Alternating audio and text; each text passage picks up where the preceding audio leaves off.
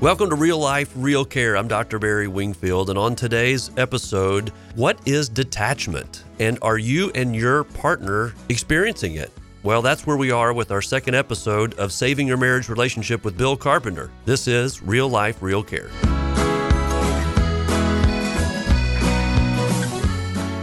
Well, Bill, welcome back to Real Life, Real Care. Thanks for being here today. Thank you. Bill Carpenter is the founder and a therapist at the Carpenter Hopes Counseling Center. He has a master's degree in marriage and family therapy and is a licensed associate marriage and family therapist and licensed associate counselor with extensive training and personal experience in working with marriage. If you missed our first episode with Bill, please go back and listen to it either on our website or on iTunes because it really sets up where we're going to go today. Uh, but for a quick review, we, we really spent a lot of time talking about protest and despair when something has begun to set couples adrift. Right. And whether that's addiction or whether that is financial trouble or whatever that Coming home late. come yeah just working too much what, whatever is, the kids and their troubles or whatever That's a lot. it, there can be anything like I like how you said it in our first uh, episode in the series it can be a thousand things There's a thousand good reasons. That we can adrift from one another and we find our, ourselves in protesting and then in despair. And then I want to start today, kind of picking up where we left off in the last episode, which is talking about this concept of detachment. Help us define what does it mean to be still married, even Right. still committed, but detached. Uh, What is that like and what does it feel like? And how do I know if I am? Well, I'm not really sure for any particular person what it feels like because everybody's experience is a little different in that. Mm-hmm. It, what it's what the words that come into my office are we're like two people living in the same house, but we're not married anymore. Roommates. Right. They've just become roommates. And and so they both go to work. They both pay the bills. They both are part of raising the kids if the kids are even still around. Mm-hmm. But really, relationally, they're not connecting. They may be sleeping in the same bed. they may Or be may not. Right separate bedrooms. Very very real very real place. Uh, They're just not connected. And that place of connected, it, it's lasted for a long time. You know, that's the condition that you've heard me talk about the high stability, low quality marriage. Mm. Because some of those folks can stay detached emotionally, mentally, physically, even spiritually Yes, detached from one another for even decades. Right. It's unbelievable. It's so sad for me because there's hope, and Yeah. it, it doesn't have to be that way.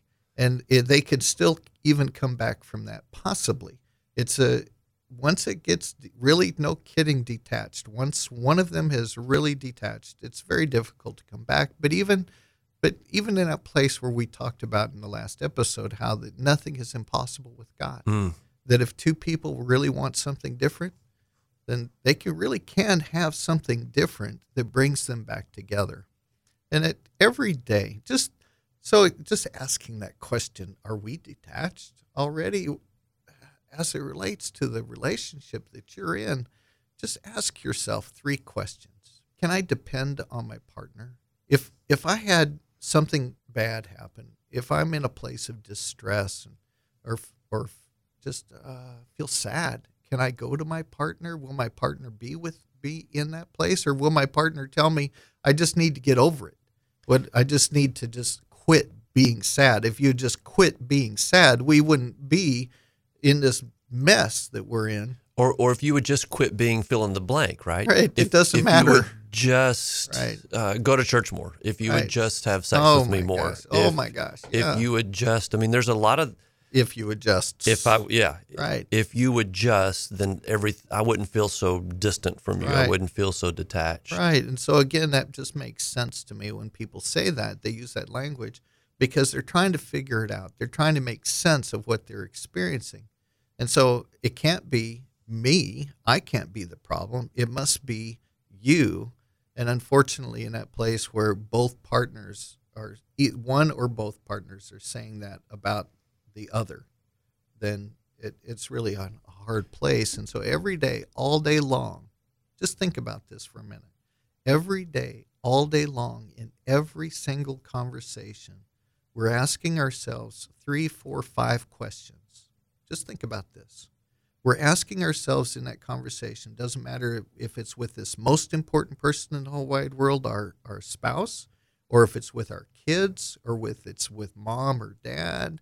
Uh, it doesn't matter, brothers and sisters, people at work. It's all the same. Every single day, all day long, in every single conversation, we're asking three to five other que- five questions.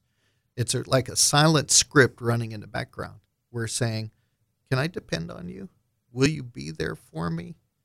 Can I get the love that I need? Maybe not from a coworker, but certainly from your home. Can you get the love that you need? Will you answer when I call? Can I depend on you? Can I trust you? And all those questions, they have to be answered with a yes. And so if I go to my wife in a place of sadness, where I've had a hard day at work and I'm sad, and I bring that sadness to my wife, and, and she doesn't know what to do with that, my sadness. Maybe she's angry at me for something I've done previously, and she doesn't know what to do with my sadness, then the answer to those questions at least one or all is no. I can't depend on you. I can't get the love I need. You won't answer when I call. In uh, emotionally focused therapy, that's the, the therapy that I practice, EFT, then it's called the ARE conversation. Accessible, the A is accessible, the R is responsive, and the E is engaged. So every day in every conversation, everyone, we're, we're wanting the other person to be accessible to us, to be responsive to us, and to be engaged. And would you say that there's some that in in a lot in some com- in some couples, let's say some relationships, it's not an all or nothing answer to those. So No. some couples seem like that they are accessible for some things and in certain ways, but Right. but maybe not accessible in other ways or Right. other times. For instance, I, I've known a lot of couples and seen them where they can join together well when there's a common, let's say, parenting need. Right. We need to, I need your help with the kids, or we need to come together because they need something from us. Right. And will you help me with my parenting role? Right. and and I've seen a lot of couples go, yeah, I, I can be there for that. But hey, I'm sad, or I, I'm really got some things going on inside of me that I don't know what to do with, or I, I just got this big loss at work, Right. or whatever it is, Right. and they're not as accessible around those things. So it, it doesn't seem to me, and you can give me your thoughts on this, but it's not an all or nothing accessibility. It's No. it's like bits and pieces over a thousand different things, as we've said before. Right. It is, and and they, so we're using language that that feels soft, that feels vulnerable, and there's this place of of here I've got my this sadness. I'm grieving this loss. Well, a couple that can connect at that level, they have a secure and safe connection. And the couples that I see, God bless them. God bless you. The, the couples that I see, for really good reasons, that it's not safe and it's not secure in really important ways. And so it's that place of hurt, that place of fear, that place of sadness and grieving. If if a couple can't get to that place and communicate at that level, then they're stuck up here in what we call secondary emotion, up here in the anger, mm-hmm. up here in the frustration and the irritability and the going away. So the person who goes away for really good reasons, they're going away to protect the relationship, but in their going away, it leaves the one who's fighting for the relationship in a place of, of aloneness that's awful for them. It's an awful aloneness. So, this awful aloneness is looking over at this person who goes away, and it, it doesn't look like it's so awful for them. They've just gone away, and so they can't connect it just it ruins connection and you do that enough times over a long enough period of time it could be over coming home late it could be over uh, not uh, taking the trash out i am not kidding. The things that that Mhm. hurt relationships for really good reasons those things hurt and they can't talk about it. Those things just really do wear over time. It's like is it like sandpaper? Is it like sandblasting? Is it like a jackhammer? It just for every relationship is different. The key is how the ca- can they repair ever? And they get that place where they don't feel like they can't. And I want to get to that in this conversation uh, today, which is what is this attachment and bonding that couples. Have so we're we spend a lot of time, and I think necessarily so, saying uh, there's somebody listening to this going, yeah, that that's me, that's us. Yeah. I get that. I maybe haven't been able to put it into those words, Right. but those words fit me, and I want to know what is it like to feel something different than that, and is that possible? So I want to talk about that in just a minute. But first, before we go to the break, I just want to bring back that this idea. You said it a couple of times today. The words we're using to talk about this, and it it feels like that couples that are detached, that have not been able to answer yes to their accessible, responsive, and engaged. They've, for whatever reasons, they've they've answered those no. And they don't seem to have the language. They don't have the words. The words seem impossible, far away, or like they don't even exist Right. and so I don't even try to to engage because there's no words that seem safe. Right. So I, I love what you're saying here. I want to be really try and be quick here. We have plenty of words. We have plenty of words. It's if we don't have the words that are elusive, that are underneath. There's so much happening up here in the cycle. Uh, somewhere, so much going on in the cycle that in and between that drives them apart that they don't have words that are softer that allows them to lean into those difficult places and share their hearts they're too busy protecting for really good reasons. So if I can combine something we talked about in episode one with this episode two of this series, saving your marriage relationship, couples get stuck in protest language. Yeah. Oh, and, oh, yeah. and talking about despair language or are you accessible to me language or responsive language is a really hard step to take, but a very important step that couples have sometimes need some help to slow down. Right. And let's get beyond the surface emotions and protest language and let's get to what's really going on Right. underneath that. And Right. and that's where this thing of bonding and attachment can begin to seed. does. So let's take a quick break and we're going to come back and, and define that a little bit. And we're going to talk about what creates bonding and attachment, what what fertilizes it, what helps it to grow. And uh, Bill Carpenter's with us today, Saving Your Marriage Relationship. And we'll be right back on Real Life, Real Care. Well, as we take a break here, I want to just tell you a few things about Bill and the Carpenter's Hope Counseling Center. Bill can be reached personally in his center at a couple of different ways. I'm going to give that to you in just a minute. So if you don't have something to write this down with, grab something. But if something you've heard so far on this series, Saving Your Marriage Relationship with Bill Carpenter, is meaningful to you or someone that you know, we want you to be able to share this. We want you to tell them about this weekend show that comes on, Real Life, Real Care. We want you to share that. We also want you to know that you can share this episode even after it's aired. You can go to iTunes and search for Real Life, Real Care with Dr. Barry Wingfield, and then you can share this on Facebook, by email, even by text. You can let them know that they can download and listen to this message on saving your marriage relationship. You can also go to SoundCloud if you're not an iTunes follower. Just go to soundcloud.com and run the same search.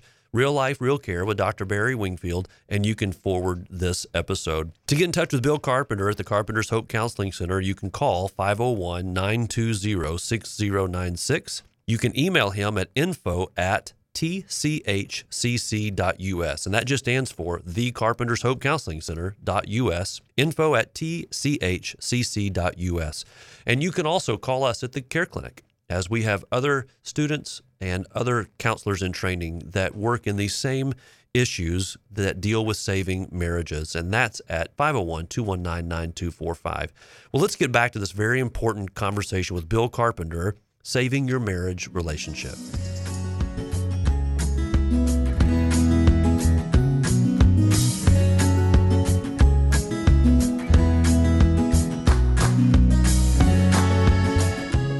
Well, Bill, thanks again for being here today. We're going to continue this conversation.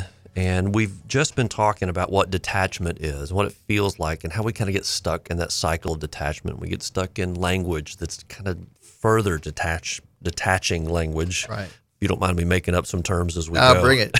bring it.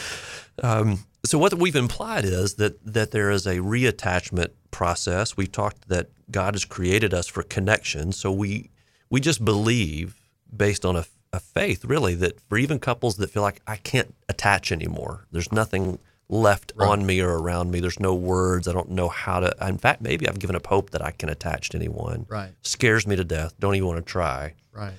So let's define the opposite. And then in our next two shows, we're going to get to some real specific how to's and some real help things. But let's define a little bit about what attachment and bonding is in a marriage or in a relationship, really any relationship. I think this would apply. What is it? How does it grow? What really does create it? Right. So uh, it's a process whereby two people who really care about each other, maybe at the point where they begin this process, they don't care. One of them really doesn't care or could care less for really good reasons. Uh, but maybe they both care, and maybe one of them just cares and the other one's not sure. Any, it doesn't matter that in either of those situations, I feel like I can help them. Someone who knows what to do can help them begin to experience something different. And so as I sit with those couples and other people like me, I'm not the only one, but as other people sit with those couples, then as they begin to experience something different in session, what happens is is I'll ask a question. I say, "What's coming up for you right now? What are you experiencing right now?" And I often hear the word hope. Many times in the first session, I feel a little bit more hopeful, or I feel some hope. And then I'll ask them, "Where do you feel that hope? Can you point to it?" And they'll point to their heart. And I'll say, "Can you touch that place?" And so we just explore that place. And so So you slow them down and say, "This is a big deal." yeah, You're calling attention to the fact that right, you may have all but given up right, and and written hope off, right. But something's happening right now that Yeah. says, "Wait a minute, maybe God's not done with me. Maybe He's not done with us," and you don't want him to jump past that too quickly. No, right. So thank you for that. I so I work real hard. It's it, I call it three miles per hour. Mm.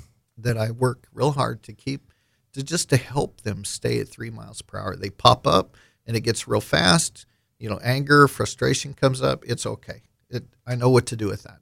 But the couple needs that opportunity to sit in that place of slowing down because when they begin to slow down the interactions, they can see themselves differently. That's part of it. They can see themselves and the good reasons they do what they do. So imagine the husband and wife, both of them being able to see a little bit of the good reasons they are doing what they do, and then the good reasons their partner does what they do. So when you come at me with anger, I go away. And when I go away, you feel alone. And so just helping them slow down is very helpful. And they and they begin to feel that hope, Right. and then it allows. What about that slowdown and experience of hope uh, creates an opportunity for a new or reattachment experience? And how do I know if that can I trust that? Right. Can I trust that this is a real attachment that I'm we're actually because we you and I use that word attachment a lot. It's maybe we could use a, a more generic word of just getting closer, Connected, connected. bonding.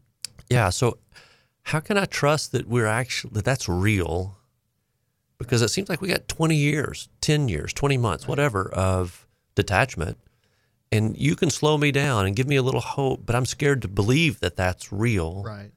and I want to discount it. So how do I how does a couple know that this new experience or old experience re-experience for the first time in a long time Mm-hmm. is a real attaching closeness connectedness? Right. So uh, everything you're saying is true. All of it is true. That uh, you feel it. You feel it in your body. And when your body feels that place, that feels, oh, this is different. So I help couples experience something new, different, or better. I help them experience something new, different, or better. And when they experience that newness, it creates space. So now we're running slow. It's just three miles per hour, and they're having a different kind of conversation that when they walked in, they could not have for really good reasons. Mm-hmm. It creates space. They can breathe. I said, What's it like for you right now? I can breathe. Or I'm feeling something different. So we explore that. It matters so much. Those emotions in that place matter so much. That new space, out of that new space that they have where they can breathe, where they can feel, and they feel something different in themselves and for the other, then that just naturally, it just naturally creates hope. I don't, it's not something I do artificially, that it's them, it's God in them, it's God in the session creating the hope in them. Me, I'm just a facilitator. I help them do what they can't do. I help them have conversations that right now they can't have. And so that hope comes forth out of their own hearts. I don't produce that. They do it themselves. It's God in them. I don't know, but it's it's beautiful to see. Yeah. That, that's that's why I'm here. And and what I as I'm hearing you and I'm thinking of our listeners hearing that I'm interpreting that moment with a couple Mm-hmm. where they're allowing themselves to feel something different right there, Right. either brand new or so old it feels new in that moment. And I've been scared to even Right. I've been scared to even think it's possible, but yet here it is. Right. And that is the beginning. That's the It's just- fertile ground of just what beginning. bonding and attachment, closeness can can connection Right. can go from there. But it can't build before that, without No. or without that. No, it's done in slices. I use the term slices or steps. It's done in increments. Uh, a person talked about how this wall they had erected, this imaginary this this wall between the two of them, and it was so high, the partner can't get over the wall. They, they can't. It's so high, and in that session, what the same partner who's erected this wall because of the interaction that was different, this partner says, the wall has come down an inch. Hmm. And many times, especially at first, the the progress is in inches. And as they left, I said, "Now I, here I just give you permission to go get it wrong, and for you guys to go back into your cycle and do it again." And I and really even now as we're talking, I wish I hadn't used the word wrong, but just to go back in and do what they're doing. It, it's okay. It's the process of healing, of reconciling. It comes in slices. It comes in steps. I love what you said. You, I missed it earlier and, and I wanted to remember it. There's this place where this couple begins to experience something beautiful at first. It could be even in the fifth, eighth session where they're experiencing something new and deeper and beautiful. And for really good reasons, one partner can't take it in. So they don't trust what they're experiencing because, again, it makes sense. They can't trust what they're experiencing this partner that they've longed for this partner to show up for them, to show them the softer side of who they are, their tears. They've longed for that. They've wanted that for so long. Show me your heart. Show me your heart. Show me your heart. And there's nothing but anger. But now this person's able to access the softer part of who they really are, parts they didn't even know existed. They're able to access and share it. And now this person who's longed for that for so long, they don't trust it. And so they protest right there and they turn away. They roll their eyes or they turn away. And, and so I, in my heart, I smile. They're just, it's okay. This is what they do. And so I just help them process that and just help them trust just to see if they can take just a leaving a little bit of that in. So the couple or the individual that's hearing this conversation and goes, you know, that sounds great.